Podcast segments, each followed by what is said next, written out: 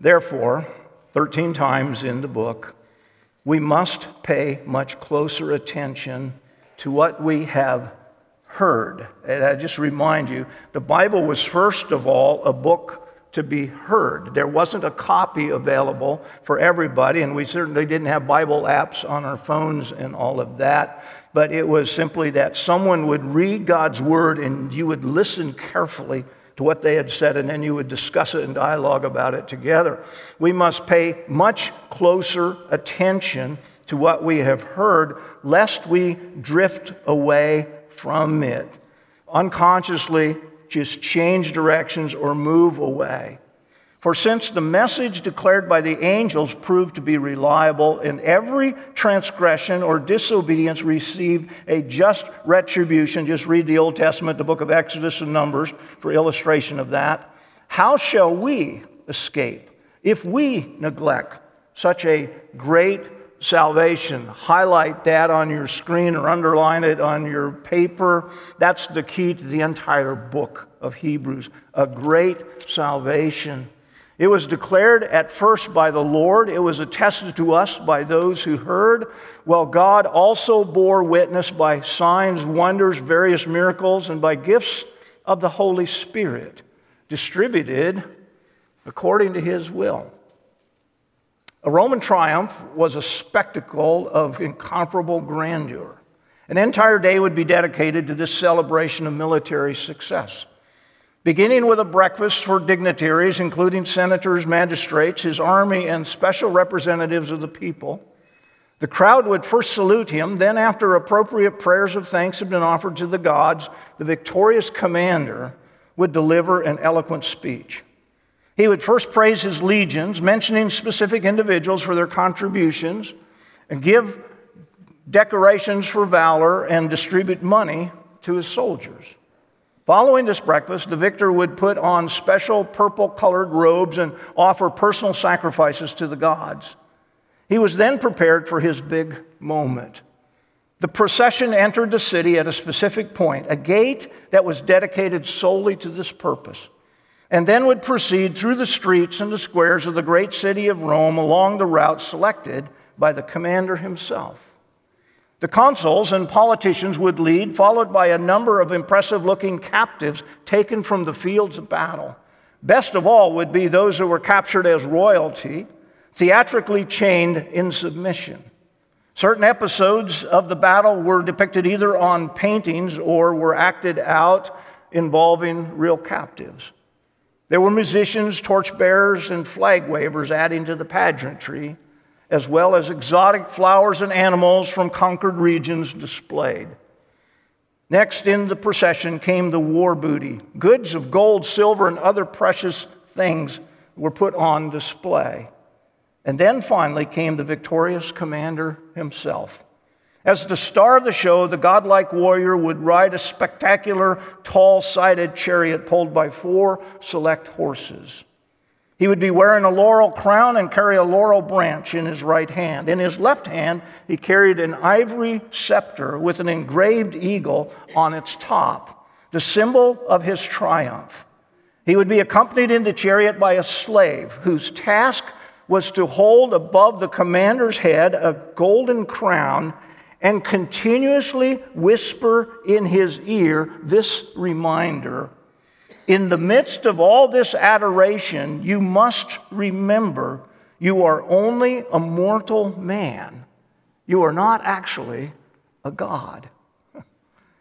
After this chariot came the commander's children and his officers mounted on horseback. Finally came the victorious troops who sang songs designed to ward off the jealousy of the gods. Last of all came the crowd of grateful citizens who had won their freedom by the defeat of their oppressing enemy in the battle. When the whole process finally reached Capitol Hill, the victorious commander would liberate a few prisoners and also sentence others to death. Finally, he would take from the many treasures captured in the conflict and distribute gifts to many who had assembled to honor him and celebrate his victory. This was a Roman triumph. Now, the book of Hebrews is written not to an individual. So I, I have to start by confessing that last week I, I defaulted to interpreting and applying Hebrews uh, in an American mindset way. We, we are a selfie driven generation. We are autonomous and independent individuals. But in that part of the world, things were familial, community oriented, tribal, as it were. It was, a, it was a, a shame and honor culture. And this letter was not written to a particular individual, but to a small congregation of real people that were meeting in a real place, in a real time, space, and also facing a real legitimate danger. For that reason, the author says, pay much closer attention to the things you have heard. Because if we neglect those things, how great then will be our judgment? As I was reading it, I, I suddenly realized that there is this theme of the great triumphal celebration laced into the text. He talks about such a great salvation. The salvation is the rescue and deliverance of those who are under condemnation. It is the entering in in order to save. And then the last phrase, which I thought was going to be the heart of the message until two weeks ago, and that he was distributing gifts by the Holy Spirit according to his will. And there is a whole message in that, but I couldn't release the text from that so great a salvation. This is a celebration of a triumphal entry for the King of Kings and the Lord of Lords. Now, so that I don't lose you in that, let's go back and unpack it. Last week, we talked about this great salvation, and I gave you these five bullet points this salvation is never based on merit. It's not something that we can earn or must earn, either to originally attain it or to sustain it. It is accomplished by a divine process. We talked about Romans chapter 8 last week. We were chosen in Him. Those that He chose, He predestined. Those that He predestined, He called. Those that He called, He sanctified. Those that He sanctifies, he glorifies. It's all part of a procession or a movement, eh, which is basically, as we said last week, I have been saved, I am being saved, I shall be saved. It also operates with man's will to choose. As we will say in a few minutes, that, that what God does with the gospel is He doesn't give us information, He extends an invitation. It is, it is an offer to deliverance that we have to respond to. It is effected by the work of the Holy Spirit. It's simply because those that are called to faith in Jesus Christ, when they are first called, they are dead in their trespasses and sins. And deceased people cannot respond to any commandment, no matter how tasty or desirous that invitation might be. They are simply incapable of a response. So finally, we have to understand this so great salvation is fully the work of God's saving grace. For Linda and I, that, that, was, that was a hard doctrinal truth for us to come to grips with.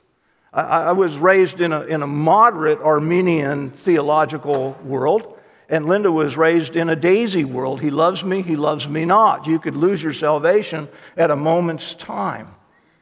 So in our Bible college days, we, we it, it, literally in the Bibles that we had in those days, we, on the flyleaf, we had scripture references written. We'd be reading the scripture and go, there's another one that says it. But the, the real winner for me came in, in James chapter 1, verse 17. Every good and perfect gift comes down from above, from the Father of lights, with whom there's no shifting or shadow.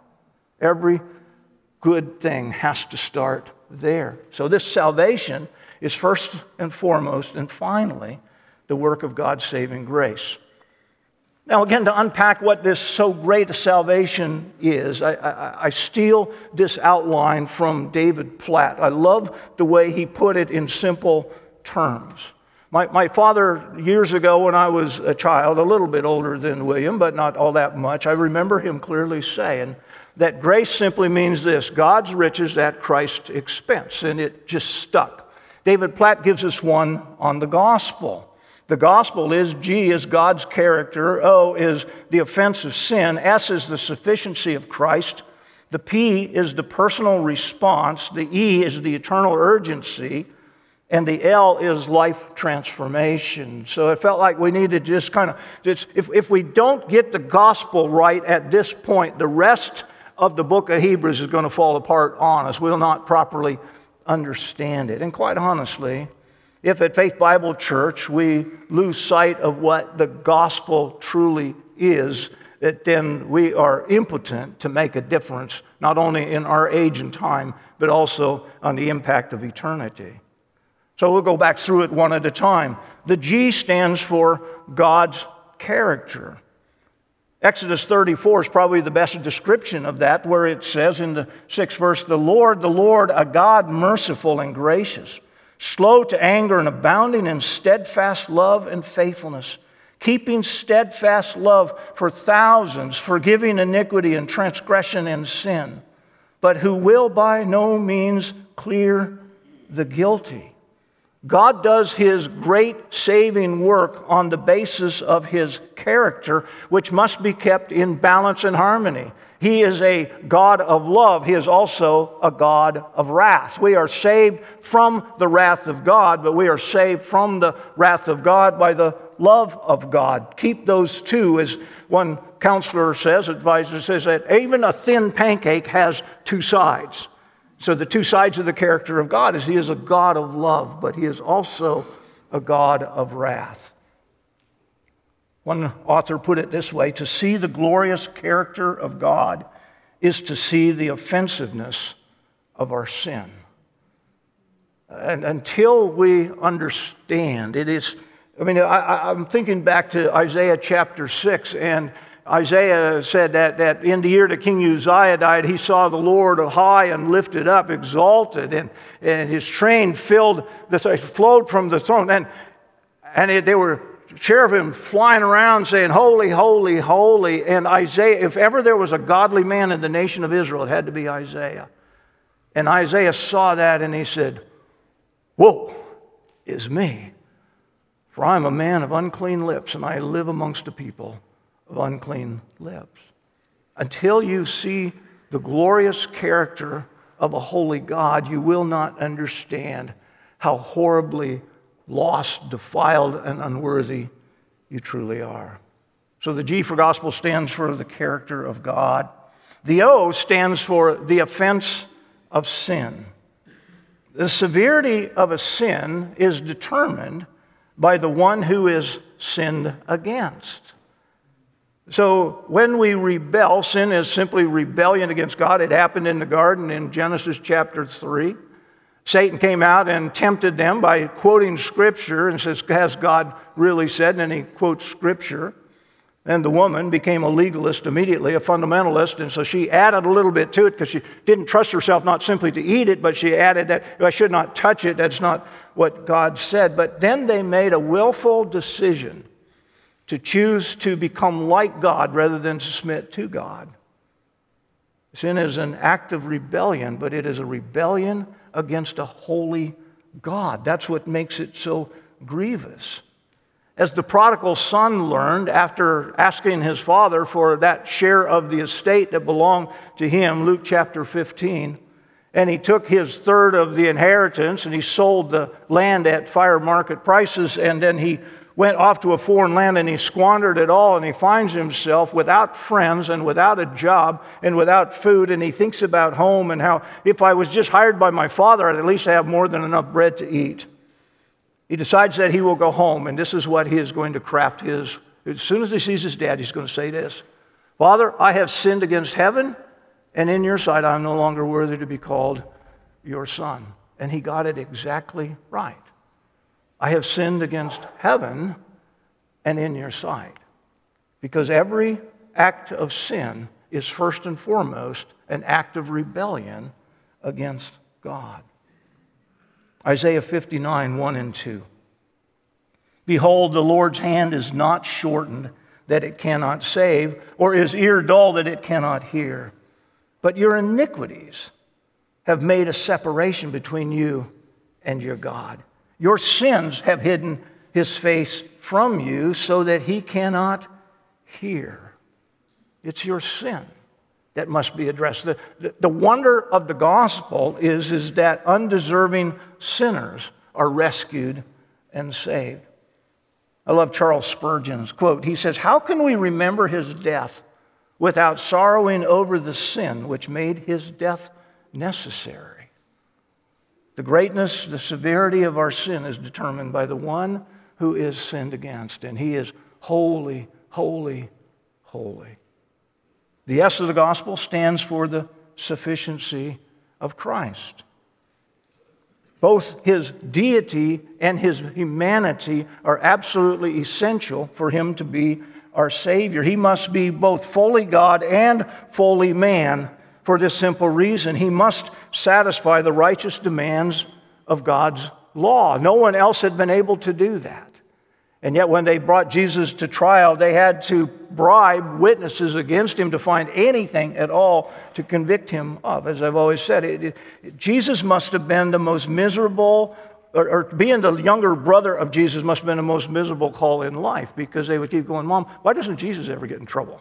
Why, why are you always whacking down on me? But Jesus, he's always just like, he was totally deity at the same time he was total humanity. And he alone fully satisfied the righteous demands of God's law.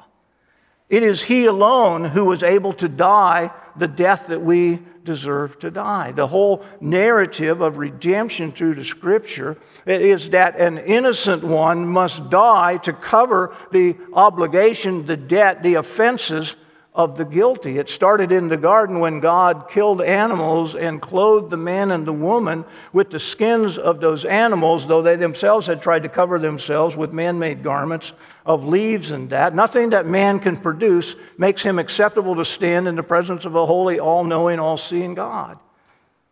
Blood was shed in the garden. And then from there on, it was just one lamb sacrifice after the other. The innocent had to pay the penalty for the guilty.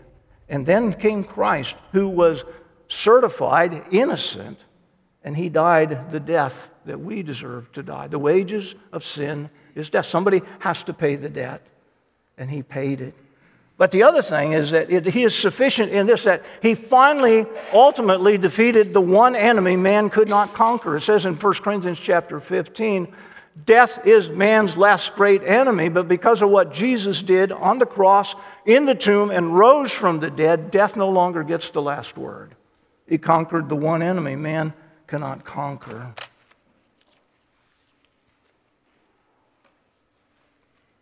Yeah, I think I can, I can wander this direction just a little bit. I, when you think about what is going on, and, and I don't care what side of the argument you fall on, and there's an argument on every side about the whole take a shot in the arm, put a mask of cloth over your face, and all that. Uh, the reality is, is that we are living in a world of fallen people, in a fallen world, where death awaits all of us.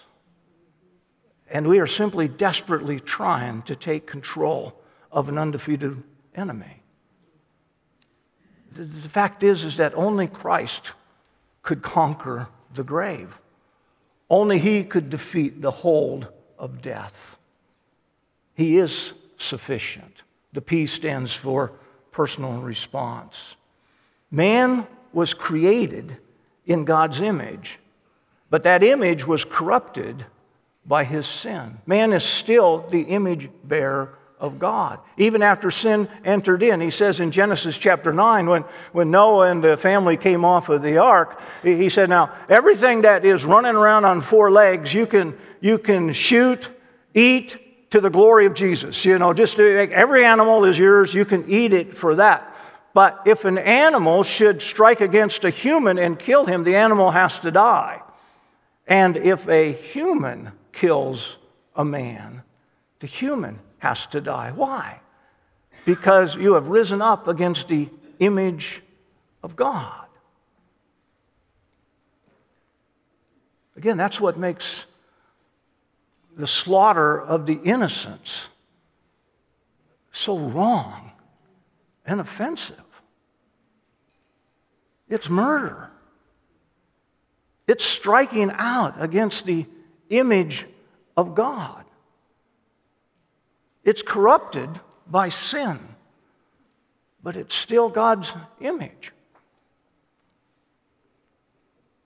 I'm not sure I'm trying to start a political movement or something, but why is it wrong to evict somebody from your apartment for not paying the rent, but you can evict a baby from the womb at the will of the mother at any moment? It doesn't make sense. It is an image bearer of God. But it was corrupted by rebellion. It is separated from the God whose image it bears by its sin. It is spiritually dead, incapable of fulfilling the righteous demands of the law. And to that one, image bearer, though corrupted by sin, is extended an invitation. Come to me, all of you who are weary and heavy laden, and I will give you rest. He came to his own, John 1 says, and his own received him not. But as many as did receive him, to them he gave them the right to be called the children of God, even to those who believed in his name. There is an invitation out there waiting for you. It's got your name on it. It's an invitation, it's not simply gospel information. The problem is, is that no man will long to be rescued until he understands how desperately, hopelessly lost he truly is. That's why when we're sharing the good news of the gospel, the good news has to include the bad news. Because if there is no wrath of God to fear, if there is no eternal separation from Christ, then there really is no reason to be concerned. You have to understand how lost you really are. One author said, uh, rather than shake your finger at God and ask how he could send good people to a horrible hell, we should be asking how a righteous God could let any bad people into his heaven. So I'll never forget about, I don't know, 35 years ago or so, uh, uh, Bob Whitson was, was teaching a theology class for me. And uh, I, would always, I'd always lived with the hour of decision kind of mindset. That's the world I grew up in. My dad was a traveling evangelist and Bible teacher. And, and he would always remind people, you have come to the moment of your decision. And when you leave here tonight, you will have decided. And so, in my mind, I, I, wish I had a marker board, but I had this line that kind of went along. This is my life. I come to this point, and then I hear the good news of Jesus, and I make a decision will I accept it or reject it? And if I accept it, then I immediately start this progression toward becoming more like Jesus and less like me as I make my way to glory and to heaven. Or I reject it and I jump on a grease slide and I go straight to hell. That was my image. I'll never forget, Bob drew it on a marker board. And he drew the line like this This is your life. You come to the moment of decision, and if you decide to embrace the call, then you begin this sanctification process to become like Jesus. If you don't, you just keep going on that line because we're already living under condemnation. It doesn't wait until I decide and then condemn us. We're condemned already. So we should ask the question not why is it that good people are sentenced to hell, but why are any bad people allowed into heaven? The E stands for eternal urgency. It, it's, it's this one that didn't let me move on to the verses 5 and following. That this offer that Jesus makes is life and death urgent. What you choose to do with the offer that Jesus has made to you will determine your eternal destination. There is a glorious forever heaven, but there is also a horrible forever hell. And in between the two, according to Luke 16, there is a great chasm fixed. And on the other side of the grave, there is no bridge across the two. As he said, You cannot come over to us, and we cannot come over to you. About three years ago, I preached that text here at a funeral, and the hearse driver wanted me to ride to the cemetery with him, and so we're driving away, and we got about just about out on 84th Street, and he said, "You know, I'm a Catholic. I'm a long-term Catholic. I'm a retired business owner, but I'm, I'm, I'm a Catholic." And he said, "You just eliminated purgatory." And I said, Talk to me about that. So we talked about this fact that there, there's, for, for their theology, there is an opportunity to both pray and pay your way out of eternal damnation or something. As we pulled into uh, Fairview Cemetery, he said, You know, I'd really like to talk to you more about that. You've really unnerved my understanding. So after we did the committal, I went back to the hearse to catch my ride back here, and somebody else was driving. I've never seen the man again. There is a forever heaven, and it's glorious. But there is forever hell, and it's horrible. Jesus spoke frequently of hell, it's the real thing. If you choose to live without Jesus now, you will die without Christ forever. And the urgency is this, as my dad would have said if you do not yet know Jesus as your own personal Savior, and you leave our gathering this morning, you have made your decision. And you never know when it will be your last day. You never know. The L stands for life transformation. Conversion is the divinely enabled personal response of individuals to the gospel, in which they turn from their sin and themselves to trust Jesus alone as Savior and Lord. Bookshelves have been filled over the last 40 years with pro and con arguments about is it possible to embrace Jesus as Savior and at some subsequent moment in your time determine to make Jesus Lord. But I think if you do an honest reading of the scriptures, you're going to find out chapter by chapter, verse by verse, Jesus is already Lord. Whether you acknowledge him or not doesn't matter. He is Lord. So, true conversion, true salvation, so great a salvation is simply recognizing the fact that I am guilty in my sin and separated from a holy God, and that I myself have no resource to save myself. And so, coming with totally empty hands, with nothing in my hands to bring, Simply to the cross I cling, as Fanny would say. We come, acknowledging that He is both Savior and Lord. And when we do that, He changes us. The wonderful thing about the gospel is that Jesus loves us too much to ask us to change ourselves so that He can love us. But the other side of it, He loves us too much to not change us with his love.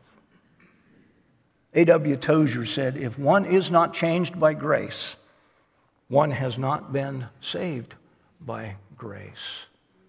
You don't have to change yourself. He, he does that. It, it, the Spirit of God, we're going to talk about that here in a week or two. The Spirit of God moves in, takes up residence, and starts to clean you up from the inside out. And as he's doing the cleanup work, people begin to see the change that's taken place. You're not much faster than you see it yourself. He changes us. Counselor Ed Welch put it this way Who or what we love above all else is who or what we worship.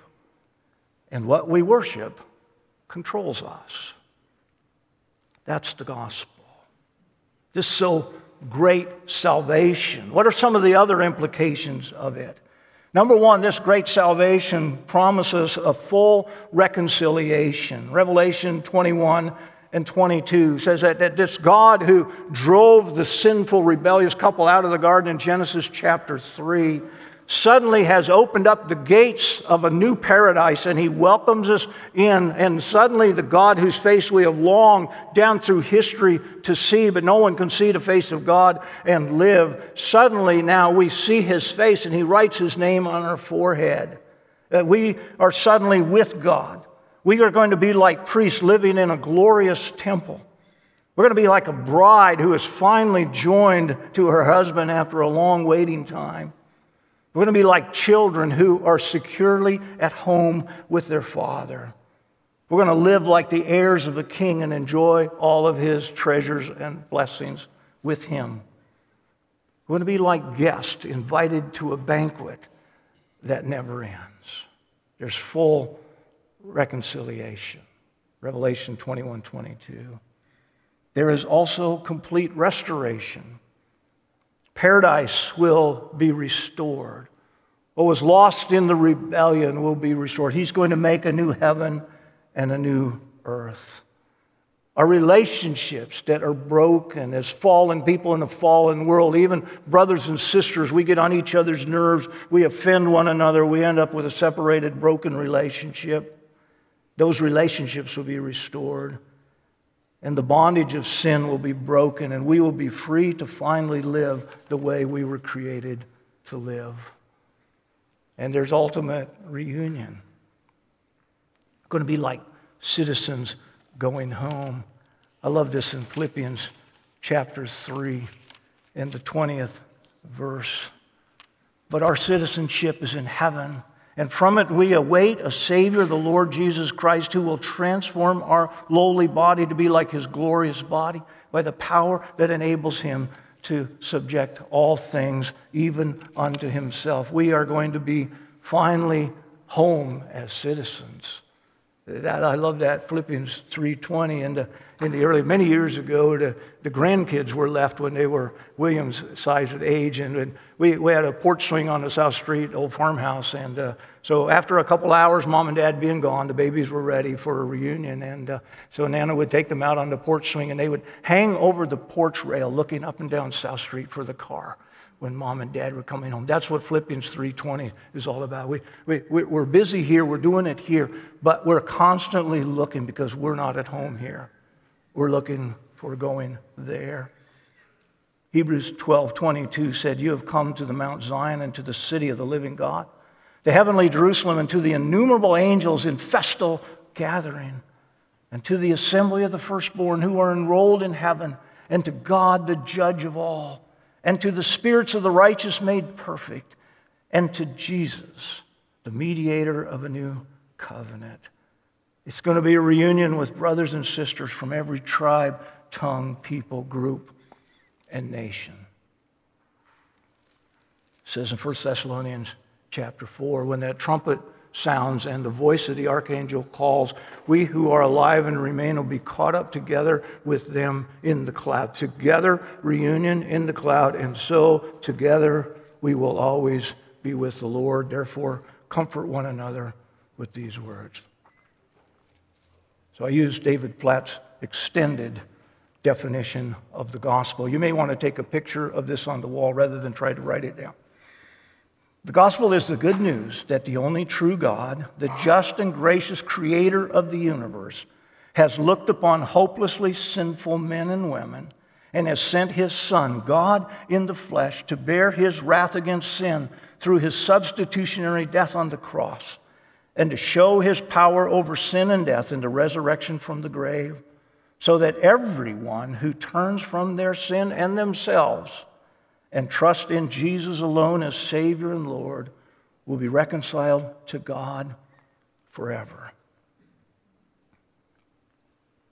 How will we then escape if we neglect such a great salvation? Salvation.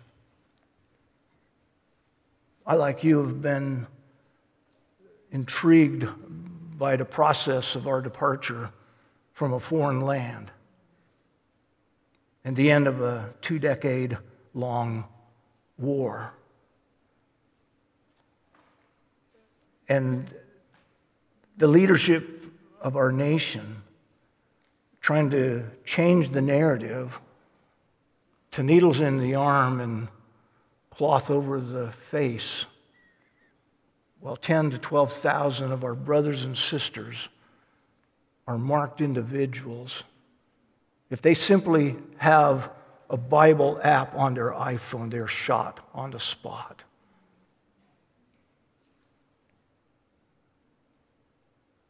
The sword is their great threat. Some of our retired special forces, in defiance of the authorities, have gone in to the land and they have delivered hundreds of the faithful and the loyal. It's called the Pineapple Project. People go to the fence and they would flash a pineapple picture on their phone, which was the secret that would get them. They went in there at their own personal risk to rescue the condemned and the lost. Which raises the question will there ever be one who is willing to take every risk in order to go into enemy territory and behind enemy lines and rescue the captives, the condemned, and the lost? Ephesians chapter 2, verse 4 says, But God being rich in mercy, He saved us because of His great love. He made us alive together with Christ he raised us up with him. He seated us with Christ in heavenly places. He shows the immeasurable riches of his grace in coming ages.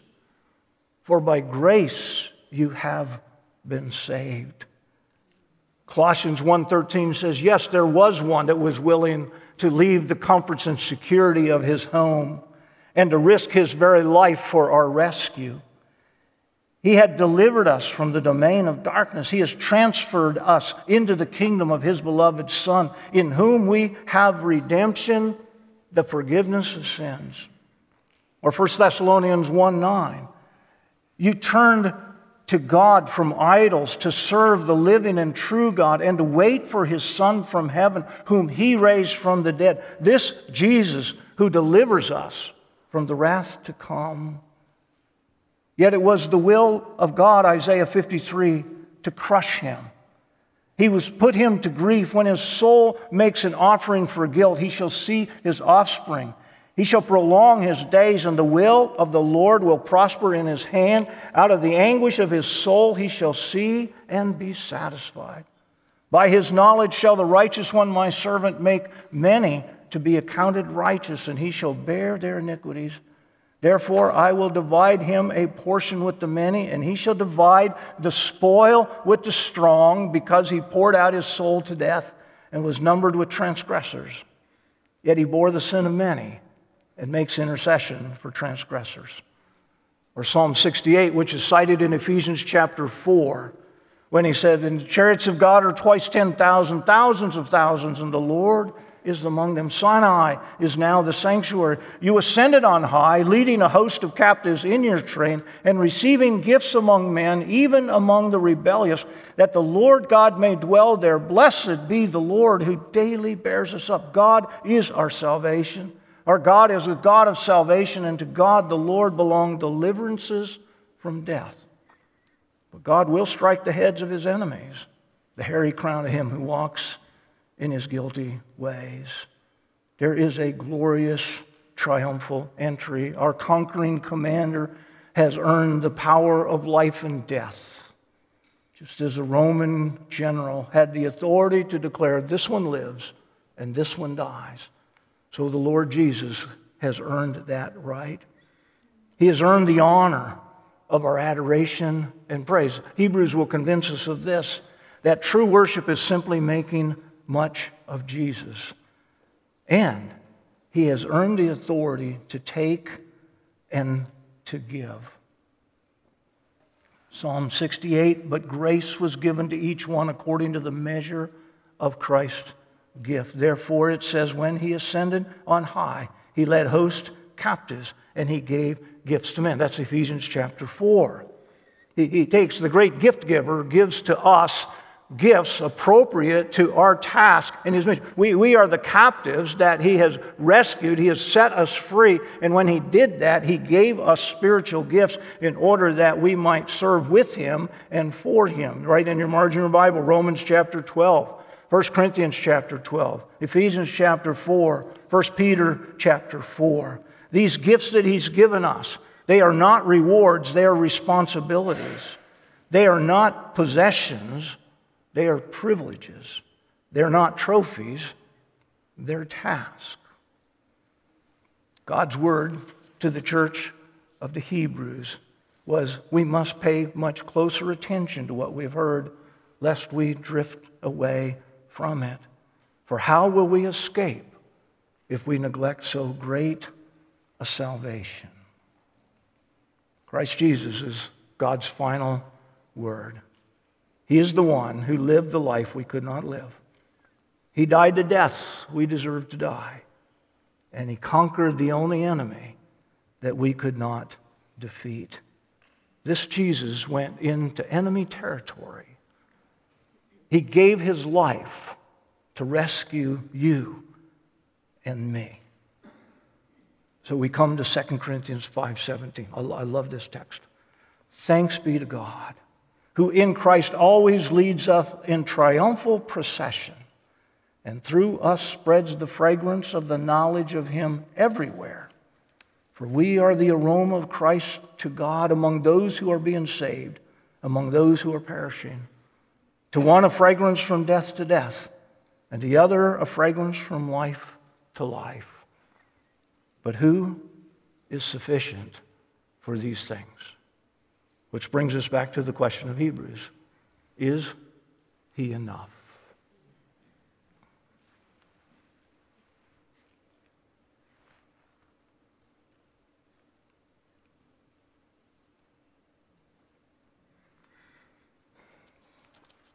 The question, I didn't know the way I was going to wrap it up.